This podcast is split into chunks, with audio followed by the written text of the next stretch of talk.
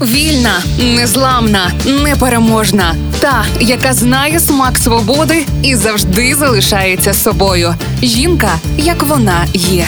Про жінок, які змінили хід історії. В програмі Ольги Талипської на Радіо Перше. двадцять шостого січня дві тисячі двадцять четвертого року з космодрому «Америка» у Нью-Мексико в космос вирушила перша приватна астронавтка, емігрантка з України, уродженка Одеси Ліна Бороздіна, яка виїхала до США після розпаду Радянського Союзу. У космосі українка провела дев'яносто хвилин, в тому числі кілька хвилин у невагомості. Заради здійснення мрії Ліна Бороздіна готувалась до польоту дев'ятнадцять років, квиток придбала ще дві тисячі п'ятого року, тоді це коштувало двісті тисяч доларів, а нині п'ятдесят. І щоб взяти участь у суборбітальному польоті, який здійснювала приватна компанія, майбутня астронавтка заклала свій власний будинок. Як розповіла в інтерв'ю «Укрінформу», у тисяча дев'ятсот дев'яносто першому році Ліна приїхала до Сполучених Штатів провідати свою тітку і двоюрідну сестру. А через два тижні у Радянському Союзі стався переворот.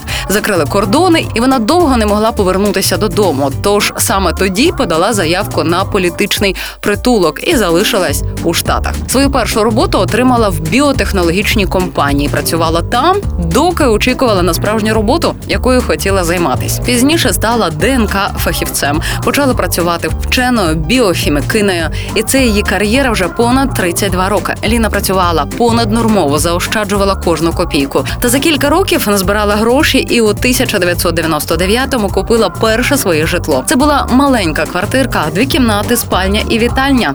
Саме тоді вона зустріла, ну, нині вже колишнього, а тоді майбутнього чоловіка, і вони одружились. дві тисячі п'ятого трапилась велика подія. Ліна дізналась про компанію Scaled Composites, про людей, які збираються летіти в космос, і побачила світлини космічного корабля SpaceShip. Вперше почула тоді ж ім'я Річарда Бренсона, який хотів здійснити свою дитячу мрію – побувати в космосі. Бренсон запустив інтернет сайт вірджин галактик крапка ком і запропонував надсилати запити усім, кого цікавлять мандрівки у космос, щоб придбати квиток. Впродовж першого ж тижня компанія отримала тринадцять тисяч листів. Серед цих тринадцяти тисяч був лист колишнього чоловіка Ліни, який знав любов своєї дружини до космосу, і йому було цікаво, чи ж з того щось вийде. І таки вийшло. Ліна була у списках, і навіть вартість квитка, нагадаю, двісті тисяч доларів, а не п'ятдесят, як зараз, не могла спинити мрію одеситки полетіти у космос. Це була дуже велика сума дев'ятнадцять років тому, і її важко було знайти. Весь наш будинок не коштував стільки, до того ж ми ще сплачували за нього. У нас було тридцять років, щоб заплатити за будинок, але я була дуже схвильована і піднесена.